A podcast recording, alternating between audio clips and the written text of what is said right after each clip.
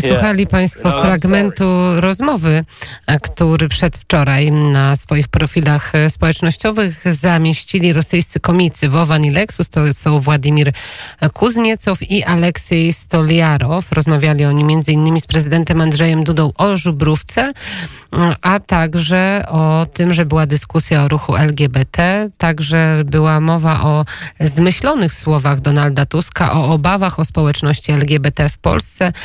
Prezydent zaprzeczał między innymi zarzutom i odpowiadał, że prawdopodobnie Donald Tusk po prostu go nie lubi. Tym słowom także przys- przysłuchiwał się Piotr Nisztor. Jak pan skomentuje to, że można było dodzwonić się w e, takim youtuberom do głowy państwa?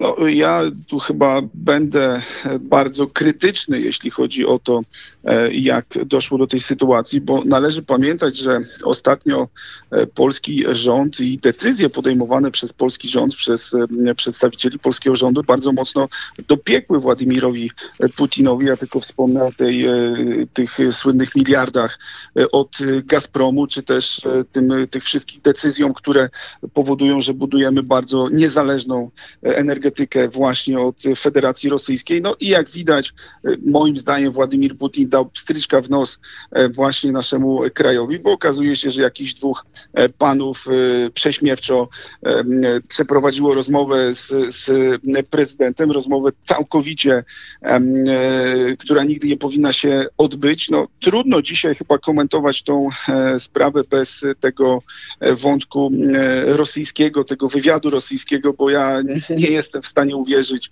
że było to możliwe bez wsparcia służb rosyjskich w takiej czy innej formie, no bo to jest bądź co bądź jednak swego rodzaju no jednak ośmieszenie głowy państwa.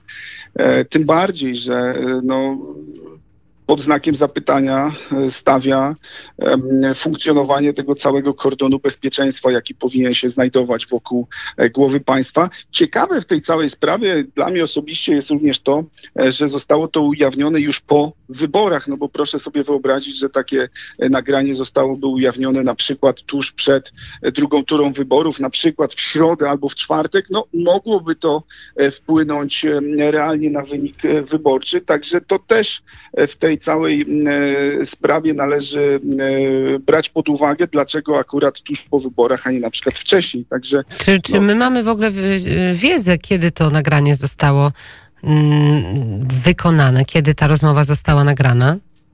No, ja powiem szczerze, nie, nie śledziłem jakoś bardzo szczegółowo kulis działalności tych dwóch e, obywateli Rosji, ale z tego, co przynajmniej wyczytałem w tych oficjalnych wersjach, to wersja przedstawiona w rosyjskich mediach, a wersja przedstawiona w naszych polskich mediach dramatycznie się różni. To znaczy widać, że jednak po stronie rosyjskiej to, to oświadczenie, to, to, to te informacje na temat tego, jak doszło do do tej rozmowy, no są inne niż te, które zostały tutaj przedstawione po polskiej stronie. Ja tylko mam nadzieję, że osoby, które doprowadziły do tej sytuacji, zostaną um, ukarane odpowiednio misją, wyrzuceniem z pracy, a przede wszystkim poznamy te nazwiska, no bo ja sobie nie wyobrażam, żeby każdy z ulicy mógł sobie wykonać telefon do prezydenta i sobie z nim tutaj pożartować. Z drugiej strony też należy pamiętać, że ryzyko związane z tym, że dzisiaj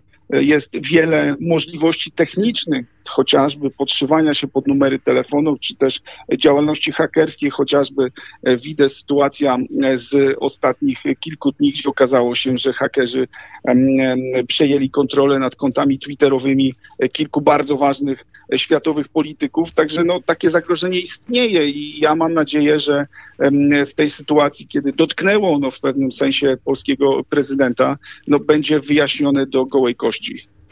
Tym bardziej, że wczoraj w, w środę wniosek o wotum nieufności dla szefa MSWiA Mariusza Kamińskiego został e, zgłoszony już jakiś czas temu, bo 10 czerwca, ale wczoraj był głosowany. To na pewno nie przysporzyło dobrych, e, e, dobrych opinii dla szefa MSWiA, bo to przecież Mariusz Kamiński i jego służby odpowiadają między innymi za to, żeby prezydenta Andrzeja Dudę przed takimi wypadkami chronić.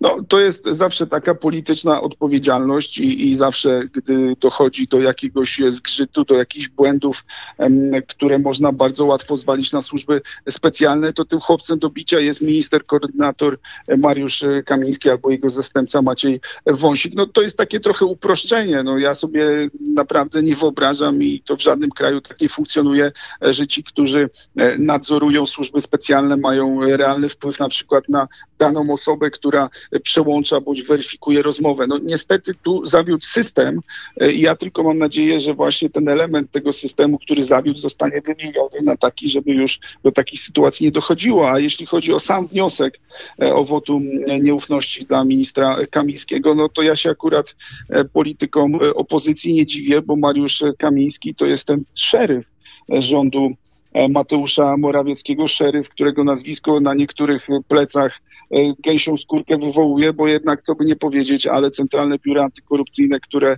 e, zostało stworzone przecież przez ministra Kamińskiego, a który obecnie jako szef, jako minister koordynator i minister spraw wewnętrznych nadzoruje, no to jest ta służba, która dba o porządek i ściga korupcję, a przecież no, nie trzeba tutaj E, wielkiego wytężania pamięci, żeby e, przypomnieć nazwiska kilku czołowych polityków e, opozycji, którzy dzisiaj mają bardzo duże problemy właśnie ze względu na to, że Centralne Biuro Antykorupcyjne dotarło, ustaliło i przesłało materiały do prokuratury, no, na podstawie których takie osoby usłyszały zarzuty i to jest na przykład Stanisław Gawłowski, to są inne osoby znane i związane z, z opozycją, no także no, trudno się dziwić, że ten, który ściga nieprawidłowości i złych ludzi jest przez grupę, do których ci ludzie należą, ścigany w sposób no, taki chociażby jak kwestia tego wniosku o Główny zarzut pod adresem Mariusza Kamińskiego, to pewnie pan też dobrze pamięta,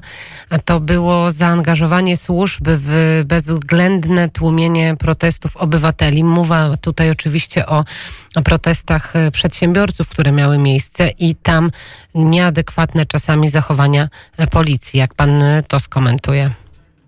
Nie, no to zawsze e, pretekst każdy jest dobry, żeby e, dowalić e, rządowi, żeby dowalić ministrowi. No i jeśli naprawdę doszłoby do, do jakichś zdarzeń bulwersujących, których odpowiedzialność, w których przypadku odpowiedzialność Mariusza Kamińskiego byłaby stuprocentowo pewna, no to ja bym to rozumiał, no ale to jest polityka, to jest gra polityczna, opozycja nie ma tutaj większych pomysłów. Ja pamiętam, jak powołała taki zespół, E, na którym przesłuchiwano czy, czy wysłuchiwano byłych szefów służb właśnie zarządów Platformy i PSL-u, którzy opowiadali o rzekomych nieprawidłowościach, jakie dzisiaj e, mają miejsce. Z tego zespołu nic nie wyszło.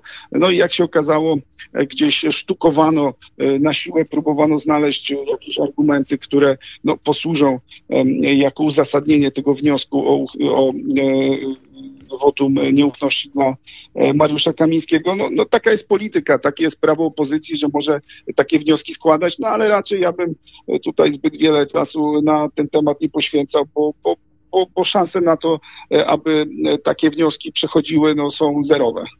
I jeszcze na koniec pan służbami się zajmuje, pan śledzi to, co się dzieje. Mm, mówił pan o tym, że Mariusz Kamiński dobrze wykonuje swoje obowiązki, ale czy reforma, a czy jakieś zmiany w służbach polskich e, powinny zajść, powinny trochę szybciej postępować do przodu?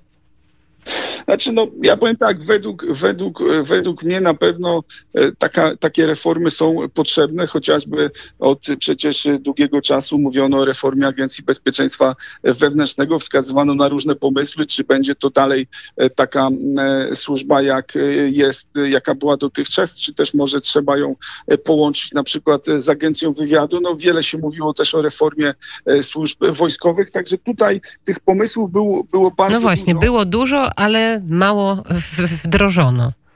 No właśnie, i, to, i, i, pytanie, czy to jest dobrze, czy to jest źle. No zawsze każda reforma służb specjalnych powoduje no, tak zwane ruchy tektoniczne, ja to tak w cudzysłowie nazwę, w bezpieczeństwie państwa, czyli taki gigantyczny, gigantyczne tornado, które no, też powoduje, że w, na pewien czas ta działalność słuszna jest trochę ograniczona i to trzeba też jasno e, powiedzieć. No, pytanie tylko później, czy dzięki tej reformie te służby są skuteczniejsze.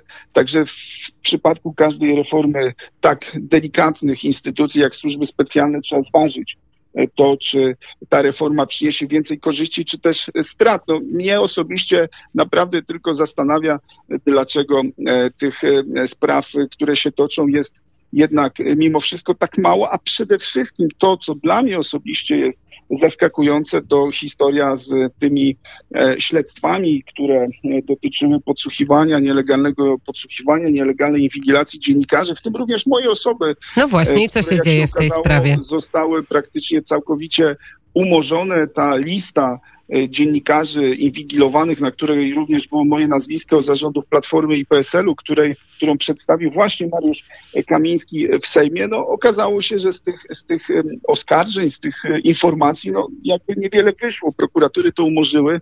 No i ja osobiście chciałbym poznać em, wytłumaczenie, jak to jest możliwe, skoro z jednej strony jest mowa o gigantycznej aferze związanej z inwigilacją dziennikarzy po chociażby ujawnieniu afery taśmowej, a z drugiej strony po e, kilkudziesięciu miesiącach e, te sprawy są... Ale te sprawy są umarzane, tak jak pan redaktor mówi, z, z wyniku na, mm, na to, że są zbyt małe środki dowodowe, czy ze względu na co? Ja, ja powiem tak, ja mogę mówić o swoim O, przypadku. no to tak, oczywiście. Ja widziałem akta ściśle tajne, yy, w których były przedstawione działania służby kontrwywiadu wojskowego w, w stosunku do mojej osoby i moich bliskich i ja nie mam żadnych wątpliwości, że te dokumenty były wystarczające do tego, żeby prowadzić postępowanie. Tymczasem prokuratura wojskowa nawet nie wszczęła w tej sprawie śledztwa. Prokurator, który dostał tą sprawę, e, stwierdził, że ten materiał nie uzasadnia w żaden sposób przestępstwa i po prostu nie wszczął śledztwa. Mimo mojego zażalenia sąd wojskowy utrzymał tą decyzję w mocy. No, tym samym bezkarność, e, tym, tym bardziej, ty, ty, tym samym bezkarni pozostali ci funkcjonariusze SKW, SKW, którzy pod dowództwem Piotra Pytla e, takie działania wykonywali. No więc tutaj naprawdę sprawa jest bardzo skomplikowana, bo jeśli prokuratura, a później sąd przyklepuje decyzję, no, która jest bardzo mocno wątpliwa i która ewidentnie no, nie powinna mieć miejsca, no to trudno, trudno dzisiaj jakiekolwiek środki znaleźć, żeby tą decyzję wzruszyć. Także sprawa naprawdę jest bardzo skomplikowana i ja nawet nie ukrywam, że zastanawiam się nad tym, czy gdyby e, zdecydowano się w Sejmie powołać Sejmową Komisję Śledczą chociażby do sprawy nielegalnej inwigilacji dziennikarzy zarządów Platformy i PSL-u, to czy to nie jest jedyne ciało, które mogłoby tą sprawę wyjaśnić? No bo dzisiaj te sprawy są e, poumarzane albo niewstrzymane. Tymczasem dokumenty istnieją, konkretni ludzie istnieją, oni powinni być przesłuchani, oni powinni być w bardzo, no, jednak szczegółowy sposób odpytani, jeśli chodzi o te działania. No, wydaje mi się, że na dzień dzisiejszy, w tej sytuacji, jaka ma miejsce, no, organy ścigania zawiodły, pozostaje ta ostateczna, ostateczna możliwość, czyli komisja śledcza. No, być może teraz e, po już tych wyborach prezydenckich e, politycy partii rządzącej czy całej Zjednoczonej Prawicy dojdą do wniosku, że taka komisja powinna powstać. Zobaczymy i będziemy-. I będziemy, I będziemy się temu przyglądać. Piotr Nisztor, dziennikarz Gazeta Polska, bardzo dziękuję. Dziękuję bardzo, kłaniam się. Godzina